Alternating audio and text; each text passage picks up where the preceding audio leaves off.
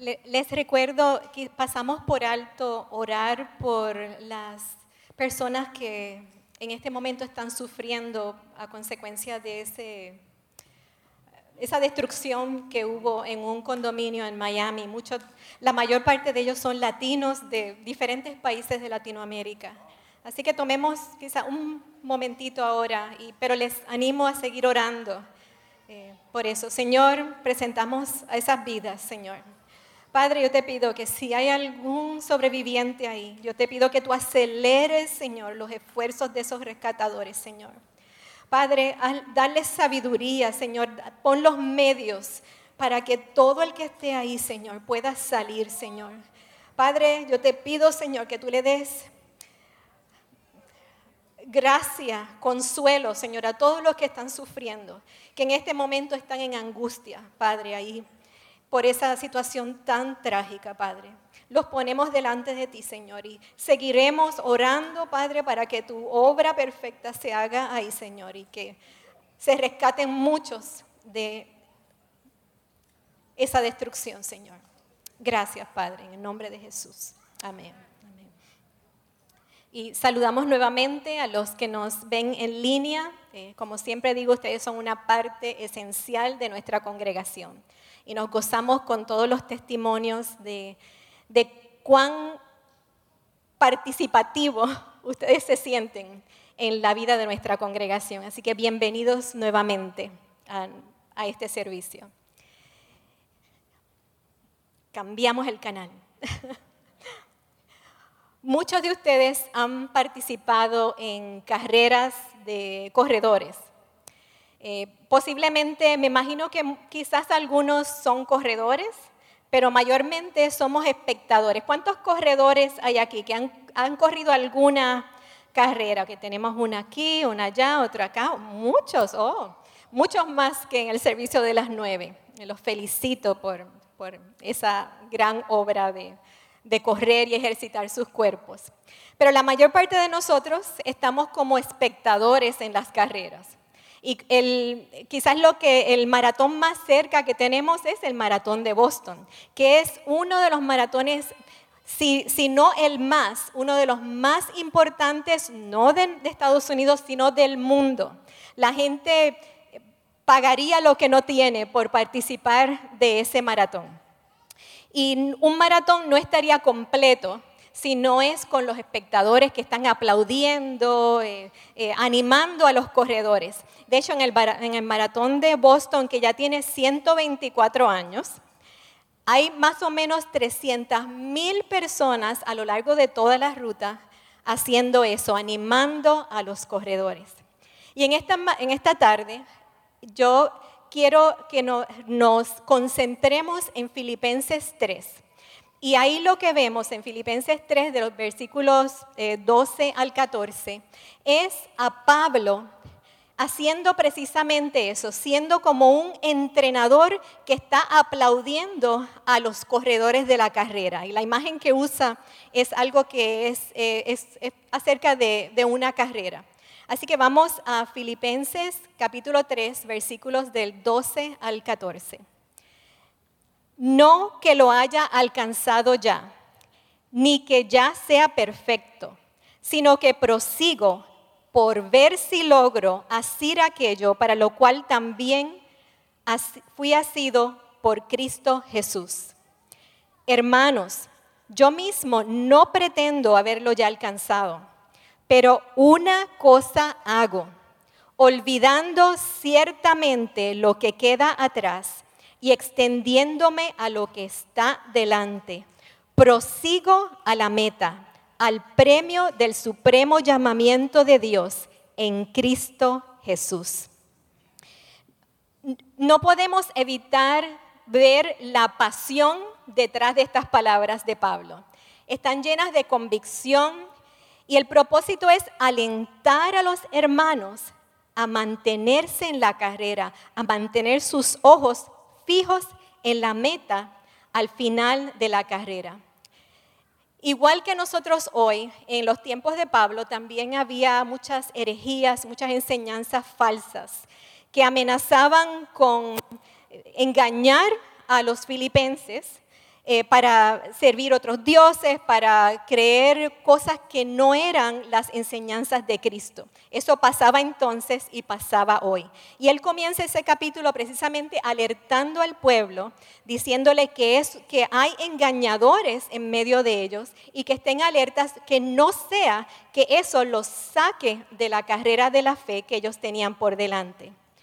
Y una y otra vez, en este capítulo 3, Pablo los insta a mantener sus ojos fijos en Cristo.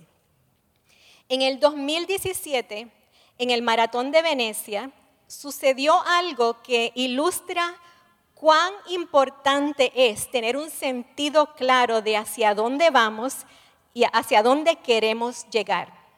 Uno de los corredores que se llama Eyob Faniel supo fijar sus ojos en el lugar correcto. En ese año los, había los seis corredores que estaban en la delantera. Por un momento se desviaron del curso. Lo que pasó es que en esas carreras, igual que aquí en Boston, hay, unos eh, motociclistas eh, que son motociclistas guías, son los que se mantienen a lo largo del curso de la carrera para asegurarse que los corredores se mantengan en, el curso eh, designado. ¿Qué pasó? Que en Venecia, siendo una ciudad tan antigua, las calles son muy estrechas. Y estos, estas guías motociclistas no pueden meterse en la ciudad, está prohibido, no, no permiten carros ni permiten motocicletas. Y entonces, pues, ¿qué pasó? Se desviaron como se supone que hagan, eso es lo que se supone que, hicieran y lo hacían todos los años. Al desviarse, estos seis corredores que estaban en la delantera siguieron al motociclista, o sea, se salieron del camino.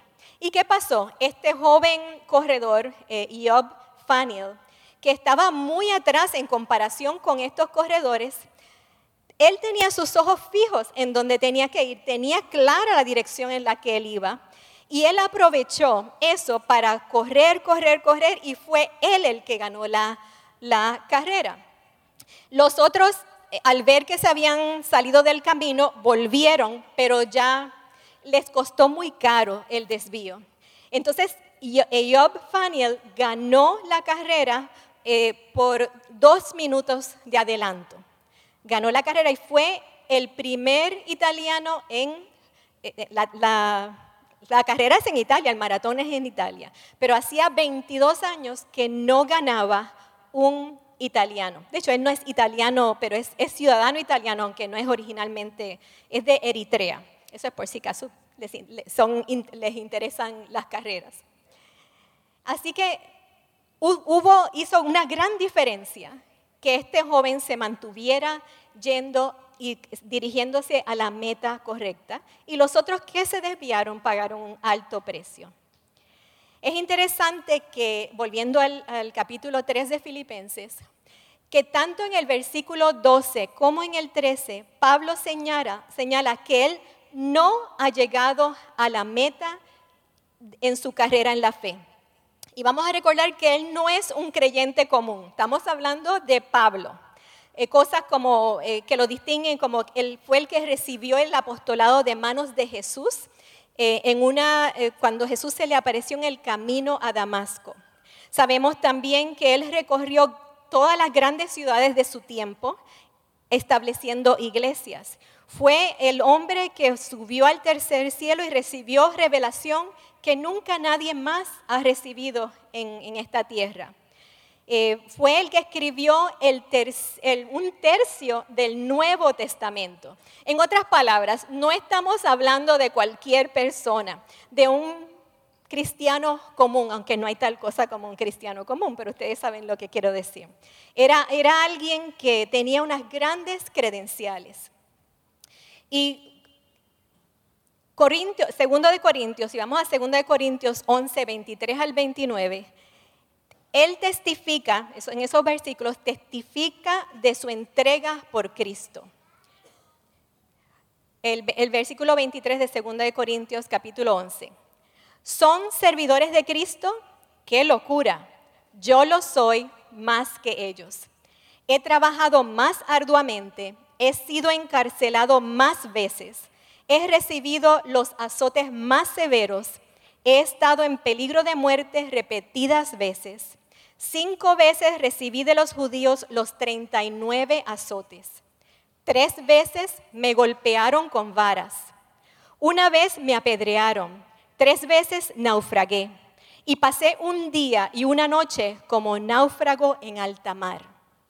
Mi vida ha sido un continuo ir y venir de un sitio a otro, en peligros de ríos, peligros de bandidos, peligros de parte de mis compatriotas, peligros a manos de los gentiles y peligros, eh, y peligros en la... Me fui otra vez. bueno, volvemos otra vez. he pasado muchos trabajos y fatigas después de todos esos peligros que él nos menciona.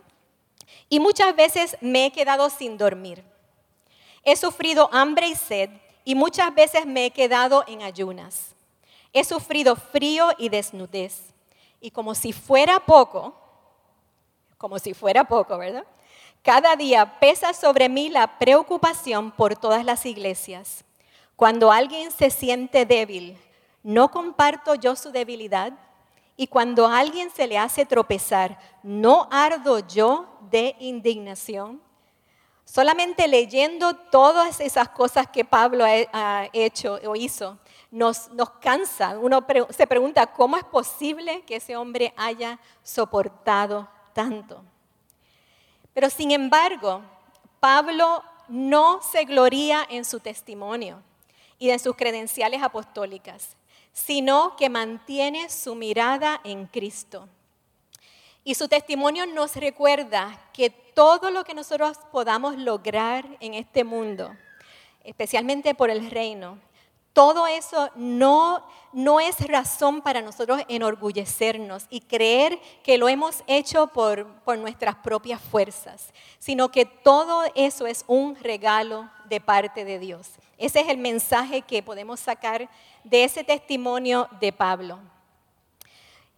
Él declara que no ha llegado a la madurez total, sino que prosigue con su pasión de conocerle más. Eh, como él lo dice, sigue, sigo adelante esperando alcanzar aquello por lo cual Cristo Jesús me alcanzó, en sus palabras, personalizándolo. Él no está satisfecho con donde Él está quiere seguir creciendo. Podríamos decir que tiene una santa insatisfacción. Él quiere más y más, quiere proseguir a la meta, al premio del supremo llamamiento de Dios en Cristo Jesús. Y nosotros sabemos que se toma más que un buen comienzo para llegar, en una carrera se toma mucho más que un buen comienzo, llegar a la meta. Para un buen corredor no es difícil con determinación, con esfuerzo, con entrenamiento. No es difícil ganar la carrera de un día. No es, no es nada difícil si es un buen corredor. Pero sin embargo, la carrera de la fe, donde cada minuto, cada segundo cuentan, esa carrera es más difícil de mantenernos enfocadas en ellas y de llegar a la meta del supremo llamamiento del Señor. Tristemente, algunos se dejan engañar por doctrinas de hombres, como decía al principio, y se inscriben para correr en la carrera equivocada, o se desvían de la carrera, como estos seis eh, corredores en Venecia, se desvían de la carrera. Muchos nos cansamos en la carrera o la, corremos pero con desgano en vez de con pasión y con, entendiendo hacia dónde vamos y, lo importante que es hacerlo para el Señor. Otros nos sentimos satisfechos. Bueno, ya, he logrado todo esto. Es como Pablo, él pudo haber logrado un tercio de, sus logros y haberse decir, bueno, ya es hora de yo retirarme, ya, ya está bueno. Yo me voy a retirar a a los campos de, no sé, de Israel y ahí me voy a quedar el resto de mi vida. Pero él no hizo eso. Él siguió en la carrera porque no estaba satisfecho. Él sabía que había más, que el llamamiento supremo del Señor, en ese llamamiento había mucho más para él. Y hay otros que se duermen en sus laureles. Ustedes saben, esa expresión de dormirse en sus laureles es de la antigüedad. En Grecia y en Roma, cuando un corredor ganaba un maratón, cuando un general ganaba una guerra, al regresar en victoria a su ciudad, se le ponía una corona de laureles en su cabeza. Y entonces, ¿qué pasaba muchas veces? De ahí viene la expresión, dormirse en sus laureles. Es que al recibir la corona de laureles, ya eso se había convertido en su premio. Y ya lo que le importaba era simplemente pavonearse con, con, su corona en vez de quedarse en la carrera y seguir persistiendo para algo más grande que Dios tuviera para ellos. Y los cristianos, nosotros nunca nos retiramos, los cristianos nunca se retiran. Siempre tenemos que, eh, eh, siempre hay un llamado que Dios tiene para sus hijos. Y es bien importante que nosotros nos gocemos con lo que Dios ha permitido en nuestras vidas o a través de nuestras vidas hacer. Pero no podemos hablar solamente de lo que Dios hizo. ¿Cuántas veces no hablamos con personas que han tenido un, pasado donde Dios los usó mucho y están todavía en ese pasado donde Dios los usó? Ese no es el Dios que nosotros servimos. Él siempre tiene una asignación para nosotros. Me viene a la mente eh, mi suegra, Toñita. A los noventa y pico de años, ella ya no, no, no podía venir a la iglesia, no tenía la facilidad de movimiento para hacerlo pero su, en ese tiempo su, su llamado, su, la tarea que Dios tenía para ella, eh, no era retirarse, sino seguir orando, orando, recibiendo llamadas de personas que la llamaban para consejo. Era una mujer de oración, su Biblia siempre estaba delante de ella, sus, palabras eran las palabras de, la, de, la, palabra de Dios para consuelo, confort, ánimo para aquellos que estábamos más jóvenes en la carrera después de ella. Así que nunca, nunca nos vamos a retirar. Es bien importante que, que estemos atentos a lo que Dios quiere en cada etapa de nuestra vida. Así que sí nos gozamos en el pasado, pero tenemos que estar con ojos abiertos a lo que Dios quiere que nosotros hagamos en el presente. en el pueblo judío, en, Israel, cuando estaban en el desierto, el Señor los alimentó con maná. Y nosotros no podemos acostumbrarnos o satisfacernos con el maná de ayer. ¿Qué le pasaba al maná en el desierto? Se dañaba, no servía ya. Así que nosotros tenemos que buscar el maná fresco. Tenemos que aprovecharnos, abrazar las misericordias nuevas de cada mañana. Estar eh, con ojos abiertos a, identificarlas, a saber cuáles son, dónde están, para entonces nosotros aprovecharlo y seguir adelante en nuestra carrera. A veces nosotros necesitamos el recordatorio de Hebreos 11:6, pero sin fe es imposible agradar a Dios, porque es necesario que el que se acerca a Dios crea que le hay y que es galardonador de los que le buscan. Nosotros sabemos que nadie fija su mirada en el Señor, nadie se acerca al Señor y se va con las manos vacías. Dios siempre tiene una bendición, siempre tiene una gracia para nosotros. Lo que pasa es que muchas veces no las identificamos. Estamos tan preocupados pensando en tantas cosas que no identificamos las bendiciones de Dios. Eso es algo que yo estoy tratando de hacer en este tiempo, eh, tener mis ojos bien afinados para ver la bendición de Dios, ver la provisión de Dios, no solamente el propósito de Él para mi vida, sino ver también cómo Él me bendice. A veces nos bendice con dones materiales, otras veces nos bendice con la respuesta a una pregunta que, de momento nos viene a la mente, con una estrategia para algo, tantas maneras, con paz, con tranquilidad en medio de una tormenta. Dios siempre da, nos da algo cuando nos acercamos a Él y hay que, hay que hacer eso, creer que le hay y que Él es galardonador de los que le buscan. En Filipenses 3:13, Pablo nos ofrece una estrategia para mantenernos en la carrera.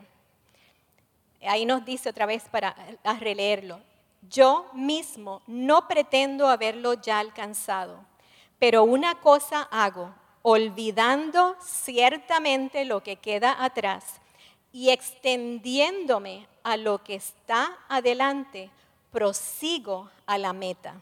Así que esas son las dos estrategias. Para nosotros proseguir hacia la meta, tenemos que hacer dos cosas, como dice ese versículo. Tenemos que olvidar lo que queda atrás y extendernos a lo que está delante. Así que vamos a hablar un poquito acerca de eso, de lo que es olvidar lo que queda atrás. Pues la pregunta podría ser, ¿qué aspectos del ayer yo tengo que olvidar? ¿Qué, me quiere decir eso? ¿Qué es lo que tengo que olvidar? ¿Qué es lo que tengo que dejar atrás? Y la respuesta es todo, lo bueno y lo malo. Tenemos que soltar el apego a nuestros logros, a nuestros éxitos, a nuestros fracasos, a las heridas que hemos recibido de los demás. Todo eso tenemos que dejarlo a un lado. Y no es, no es que vamos a tener amnesia espiritual, ¿verdad? O mental. No vamos a tener amnesia. Vamos a recordar el pasado, pero tenemos que evitar que el pasado controle nuestro presente y que pueda desviarnos del propósito que Dios quiere para nosotros de, seguir corriendo con efectividad la carrera de la fe. Los corredores, ustedes se han fijado, los corredores eh, corren con, mínimo de ropa. ¿Y por qué es? Porque tienen que correr livianamente, no, porque cada media onza adicional que lleven es, podría ser afectarlos negativamente en términos de, lo que quieren lograr en la carrera, en términos de su velocidad. Así que asimismo nosotros como creyentes tenemos que caminar livianamente la carrera de la fe, sin apegarnos a lo del pasado. Como dice el, el pastor uh, Tony Evans, él dice, no pases mucho tiempo mirando por el espejo retrovisor del carro.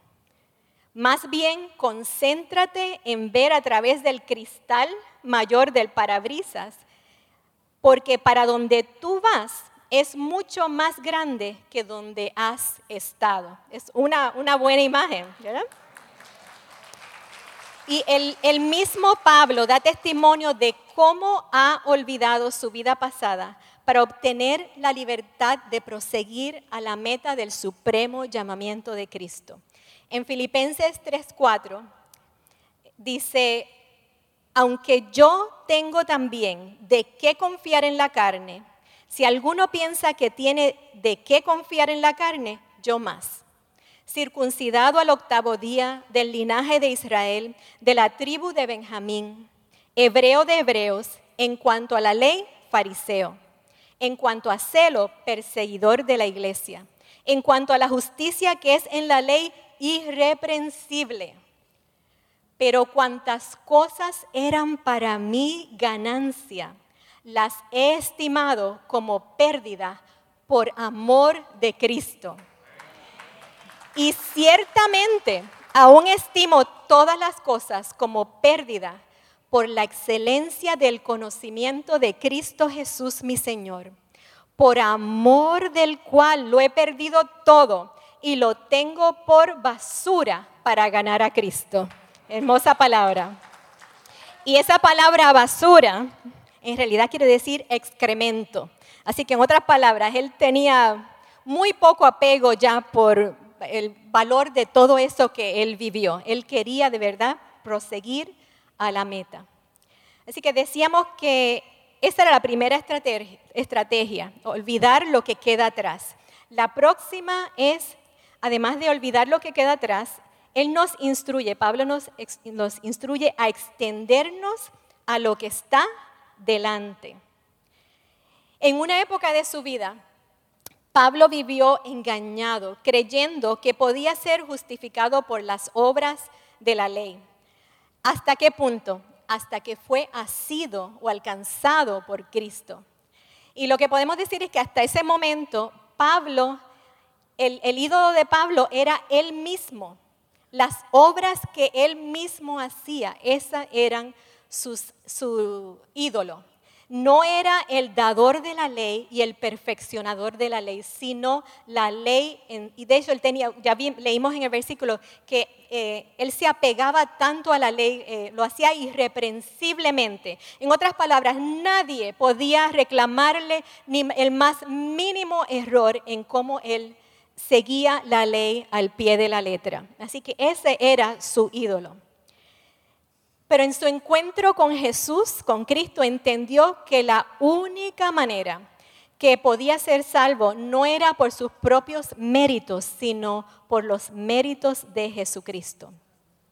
Su, encuentro con Jesús cambió su vida radicalmente, total, fue cambiada totalmente. Eh, le abrió un mundo de aventuras y de hechos milagrosos, su encuentro con el Señor. ¿No te ha pasado así también? Quizás no tenemos las experiencias de Pablo, pero cuánto nos ha cambiado el Señor. Ese encuentro ha sido tan ha sido esencial para vivir la vida abundante que estamos viviendo ahora, aun cuando estemos en pruebas. Yo para mí mi vida fue transformada completamente. Entendí tantas cosas que ni siquiera me había cuestionado antes. Y, Dios abrió una nueva dimensión a vida de poder. Y eso es, lo que, eso es lo que pasa cuando de verdad vamos a donde el Señor, tenemos ese encuentro personal. Y eso fue lo que pasó con Pablo. Eh, que, Dios abrió un mundo de, de, milagros y de aventuras delante de él que no hubieran sido posibles si él no hubiera encontrado al Señor. Pablo escribió la carta a los filipenses más o menos unos 30 años después de su encuentro con Jesús en Damasco. Y la escribe, escribe la carta desde Roma, encadenado a un guardia en un calabozo subterráneo terrible. Ese es el contexto donde Pablo escribió esta carta a los filipenses. Cuando nosotros estuvimos en Roma, eh, visitamos la, prisión, se llama prisión memertina, que, donde se cree que tanto Pablo como Pedro estuvieron encarcelados. No murieron ahí, sabemos que fueron, ambos fueron ejecutados, eh, pero ese fue el sitio. Y aún hoy es un lugar horrible. A pesar de que está seco, no hay ratas, mm, eh, es, es, mucho más agradable hoy de lo que era en el tiempo de Pablo. Y fue desde ahí donde él escribió esta carta, desde ese calabazo. Pero a pesar de su situación, Pablo no se enfocó en las circunstancias en las que estaba viviendo tan difíciles, sino que está diciendo, nos está animando a nosotros a proseguir hacia la meta. No se sale de la carrera por frustración y por sentirse abandonado, como, hacen muchas personas cuando viene la prueba. Por el contrario, Pablo se extiende hacia lo que está por delante y aún anima repetidas veces a, los filipenses a regocijarse en Cristo. Ustedes recuerdan ese versículo en Filipenses 4:4 que dice, regocijaos.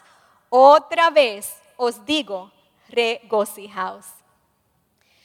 un atleta sabe que no puede poner su confianza en sus logros pasados el maratón que ganó ayer no es garantía de que va a ganar el maratón de mañana. Tiene que seguir extendiéndose hacia adelante. ¿Alguna vez alguno de ustedes ha visto un atleta correr con el cuerpo inclinado hacia atrás? No, ¿verdad? Eso no hace sentido. Tú sabes que es imposible, es imposible eh, extendernos hacia adelante y mirar para atrás a la misma vez. Anatómicamente es imposible. Nadie puede hacer eso. Y así tanto como en lo natural es imposible, en lo espiritual también lo es. Tenemos que para poder extendernos hacia adelante, tenemos que dejar lo que queda atrás, como las dos estrategias que Pablo nos está dando en ese versículo.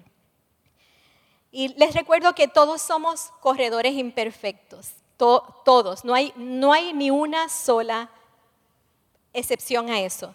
Todos hemos tropezado y hemos caído. Todos le hemos permitido al enemigo engañarnos en algún punto de nuestra vida. Eh, y muchos nos hemos sentido descualificados y hemos querido darnos por vencidos.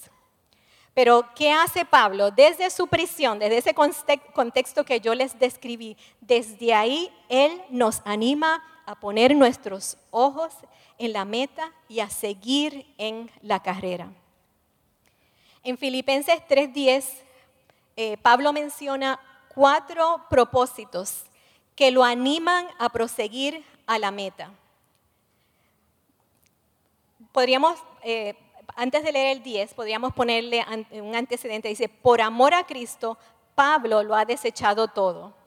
En el 10, a fin de conocerle y el poder de su resurrección y la participación de sus padecimientos, llegando a ser semejante a Él en su muerte. Esas son las cuatro cosas que, que Pablo anhela, que tiene pasión por conseguir.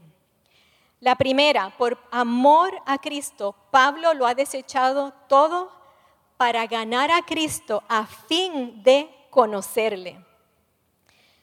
Pablo ya lleva 30 años yendo de un lugar a otro predicando el Evangelio. Lo conoce.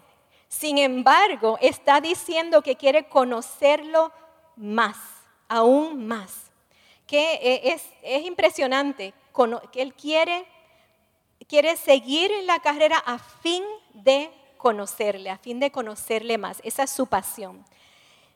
Yo me tuve que preguntar, Meche, ¿tú también tienes esa pasión, esa convicción, ese deseo en ti de conocer más a Cristo?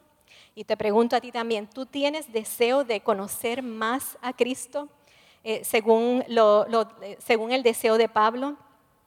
Muchas veces nosotros tendremos a ser bien variables en términos de nuestra búsqueda del Señor.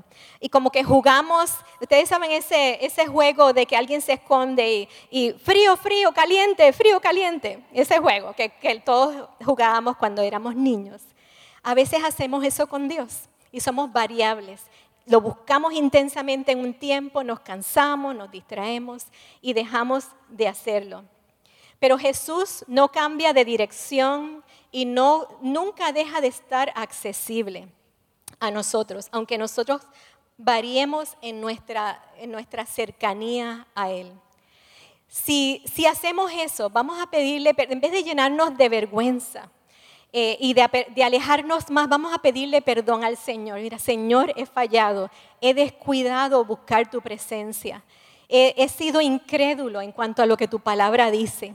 Y vamos a buscarlo y a acercarnos a Él porque sabemos que Dios nos va a perdonar y nos va a recibir con manos abiertas en vez de quedarnos en las márgenes. Y recordemos siempre, cultivemos nuestra relación con el Señor a través del estudio de la palabra, a través de la oración. Si, nosotros no podemos decir que alguien es nuestro gran amigo, si nosotros no invertimos en esa relación. Lo mismo pasa con el Señor. Tenemos que invertir eh, tiempo de calidad, eh, hacerlo intencionalmente para conocerle mejor y verdaderamente ser sus discípulos y ser aún amigos de Cristo. es, absolutamente necesario. No podemos tener esa relación cercana a menos que no invirtamos algo. Y por amor a Cristo, Pablo lo ha desechado todo para experimentar el poder que se manifestó en su resurrección. Nosotros necesitamos invitar el poder de la resurrección de Cristo en todas las situaciones de nuestra vida. Muchos de nosotros estamos pasando tiempos difíciles en nuestros matrimonios, en las relaciones humanas, en, nuestras finanzas, en tantas áreas y tenemos que que creer que hay tal cosa como el poder de la resurrección de Cristo. Y tenemos que invitarlo a Él a, que, a, que, usar su poder en esas áreas de necesidad que nosotros tenemos. Recuerda las palabras de Pablo en Romanos 8, 37 y al 39. Antes, en todas estas cosas, somos más que vencedores por medio de aquel que nos amó. Por lo cual estoy seguro que ni la muerte, ni la vida, ni ángeles, ni principados, ni potestades, ni lo presente, ni lo porvenir, ni lo alto, ni lo profundo, ni ninguna otra cosa creada nos podrá separar del amor de Dios, que es en Cristo Jesús, Señor nuestro. Su poder de resurrección, su amor está disponible en todas las áreas de nuestra vida, no importa qué sea y cuán difícil nosotros creemos que eso es. Así que lo que Pablo nos está diciendo es que el poder de la resurrección que lo salvó, que lo encaminó en esa carrera que él está expresando en estos versículos y que lo capacitó para la carrera, está disponible hoy para ti y para mí. No es solamente para los gigantes espirituales del pasado, del presente, es para ti y para mí igualmente hoy. Hoy, hoy, hoy. Ese, poder de la resurrección está disponible para nosotros. Y la tercera cosa que por la cual Pablo lo ha dejado todo es para participar en los sufrimientos de Cristo. En una carrera natural hay cansancio, hay agotamiento. Y sabemos que sufrimiento es parte del entrenamiento de la vida. Y Pablo nos está diciendo que parte de la carrera de la fe es participar de los sufrimientos de Cristo. ¿Cuál es tu respuesta o tu reacción ante el sufrimiento? Ninguno de nosotros nos gusta sufrir, ¿verdad que no? ¿Hay alguien aquí que le guste sufrir? No, eso se llama masoquismo, no. Ninguno de nosotros nos gusta sufrir. Yo dudo que ninguno de nosotros se levante en la mañana diciendo, Señor, hoy no se te olvide mandarme una prueba. Nadie, ninguno de ustedes tampoco ha hecho eso jamás. No nos gusta sufrir. Generalmente cuando el sufrimiento viene pum pum tocando a nuestra puerta. Nuestra reacción es no puedo creer que esto, esté pasando, esto es algo malo. Empezamos a cuestionar a Dios, a preguntarle, ¿dónde estás tú en todo eso? lo, cuestionamos y nos enojamos con Dios eh, porque ha permitido eso. Y no solamente eso, sino que vemos el sufrimiento como una señal de la infidelidad de Dios. Muchas veces esa es nuestra reacción ante el sufrimiento. Pero Pablo no lo ve así, su perspectiva es muy diferente. Él cree que el sufrimiento nos permite conocer a Dios más de cerca. Si vamos a Filipenses 1:29, ahí Pablo nos dice, porque a vosotros os he concedido a causa de Cristo, no solo que creáis en Él, sino también que padezcáis por Él. El dolor nos permite experimentar a Cristo en una manera más personal, más cercana, que, que lo que pudiéramos experimentar cuando no hay sufrimiento. Quizás todos ustedes han tenido esa experiencia. Yo sé que para mí yo he sentido al Señor mucho más de cerca cuando he estado en épocas de sufrimiento y, lo he buscado con mayor ahínco en esos tiempos de sufrimiento. si un secreto de esto, de por qué podemos nosotros tener una perspectiva como la de Pablo en cuanto al sufrimiento, es de, eso depende de dónde está nuestro tesoro. En Mateo 6, 19, 21 nos dice, no, no os hagáis tesoros en la tierra. Voy a hacerlo más breve. Sino haceos tesoros en el cielo, porque donde está vuestro tesoro, allí estará también vuestro corazón. Así que es importante que nuestro tesoro esté en el cielo, en las cosas celestiales. Hace 11 años, bueno, hace 13 años, mi, cuñada Sonia eh, eh, descubrió que tenía cáncer, eh, tenía metástasis, cáncer en el seno, cáncer en el hígado, cáncer en el páncreas. Y pasó un tiempo muy, muy difícil de mucho dolor físico y mucha debilidad física antes de ella enfermarse, ella buscaba de Dios, pero durante esa prueba yo vi cómo ella empezó a buscar de, Dios de una manera increíblemente personal. Ella sabía que Cristo estaba ahí con ella. Y se convirtió en una, de una persona que, como, como diría, era, era, tenía opiniones muy claras. Y era muy, muy fácil para ella hacer críticas y decir las cosas como las que veía. Pero al enfermarse, y lo puedo decir porque es, conocimiento de nuestra familia, no es un secreto el cambio tan dramático que ella vio, aunque antes era una mujer excelente también, pero fue aún más excelente en su enfermedad. Y en ese tiempo yo vi cómo se suavizó su corazón, su espíritu, se convirtió en una mujer espléndidamente bella en el Señor. Había, recuerdo que había un perfume, en inglés se llama Happy Heart, corazón alegre ella empezó a usar ese perfume en su tiempo de enfermedad porque lo consideraba como un símbolo de que en su corazón había gozo, a pesar de la prueba que estaba pasando, había gozo, porque Dios moraba en su corazón, porque Cristo era su corazón. ¿Y por qué ella pudo hacer eso?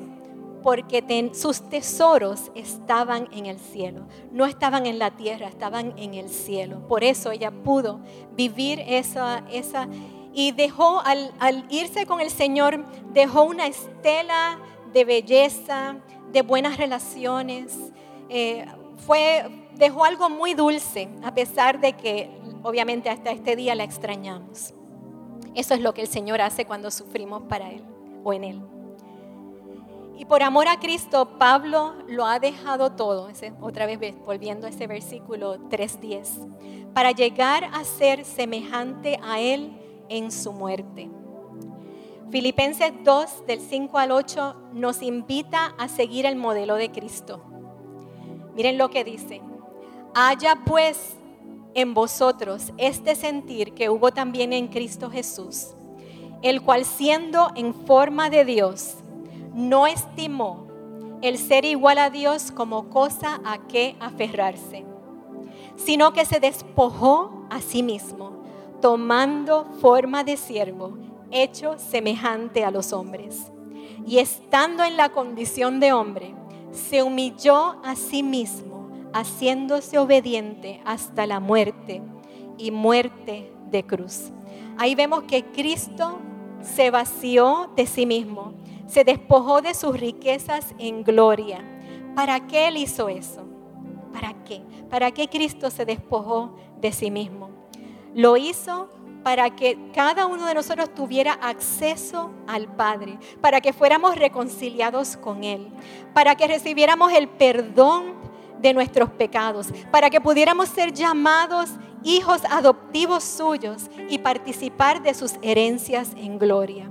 Por esa razón, Jesús, Cristo se despojó de sí mismo por nosotros, por amor a nosotros y por obediencia al llamado del Padre.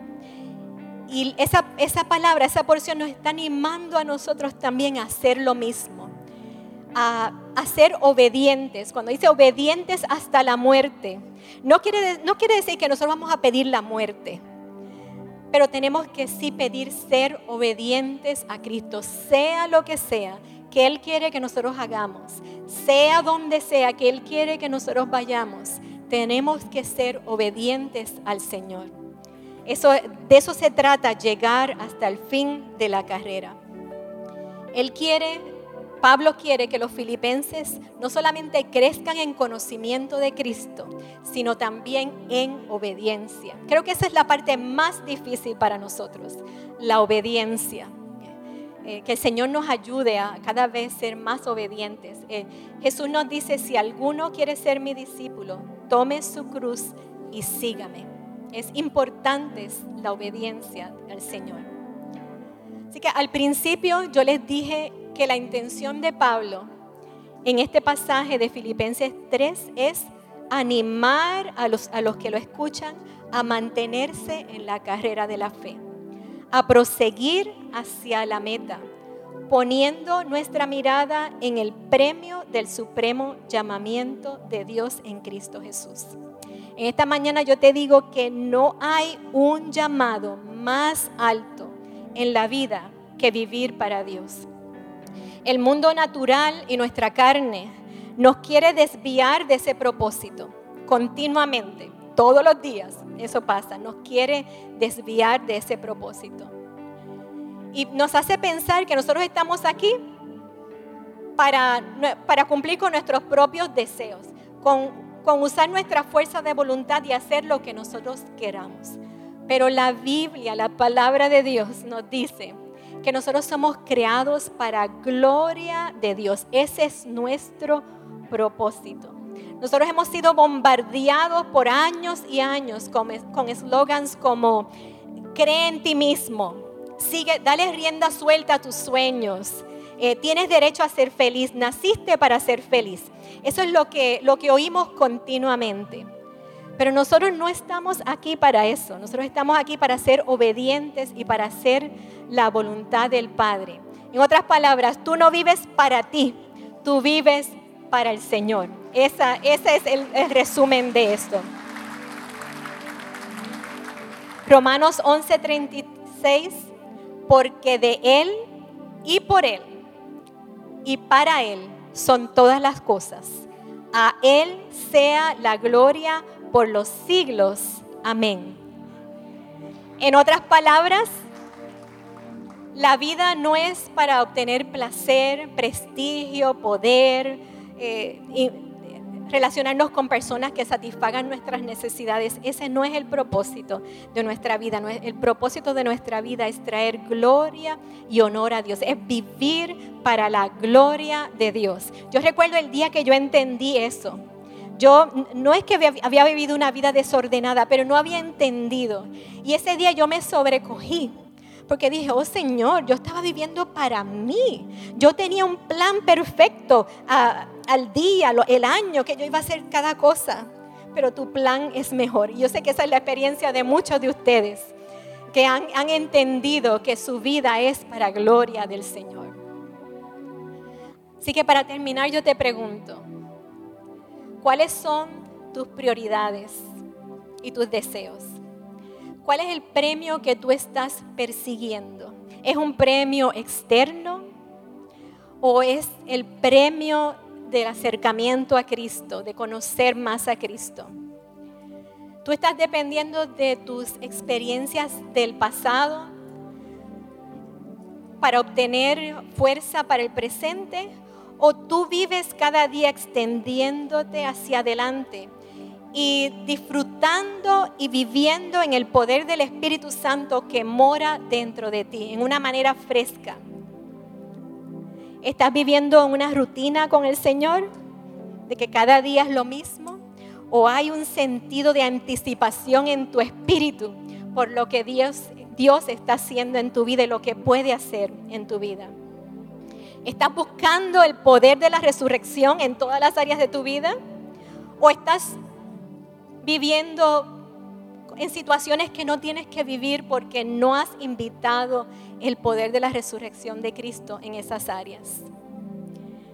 ¿Estás dispuesto a, compartir en los sufrimientos de Cristo teniendo una perspectiva correcta del sufrimiento? ¿Estás dispuesto a obedecerle, como dice Pablo, llegando a ser semejantes a Él en su muerte? Esas son las preguntas que nos hace este pasaje y que vale la pena que nosotros pasemos tiempo buscando contestación a ellas y, pidiéndole al Señor que ponga en nosotros el deseo de, de conocerle más, de desear participar en sus sufrimientos, de invitar el poder de su resurrección en nuestra vida, de vivir en obediencia a Él. Eso es lo que Dios quiere que nosotros hagamos en esta mañana. Yo te invito a correr con pasión la carrera de la fe. No como una, un área más de tu vida, sino como el área de tu vida, donde más atención pones. Si te puedo pedir, vamos a ponernos de pie y vamos a leer todos juntos.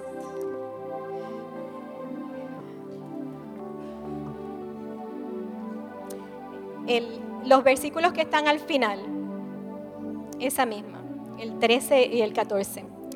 Vamos a hacerlo todos juntos, como una declaración de fe, como una declaración del propósito que tiene nuestra vida.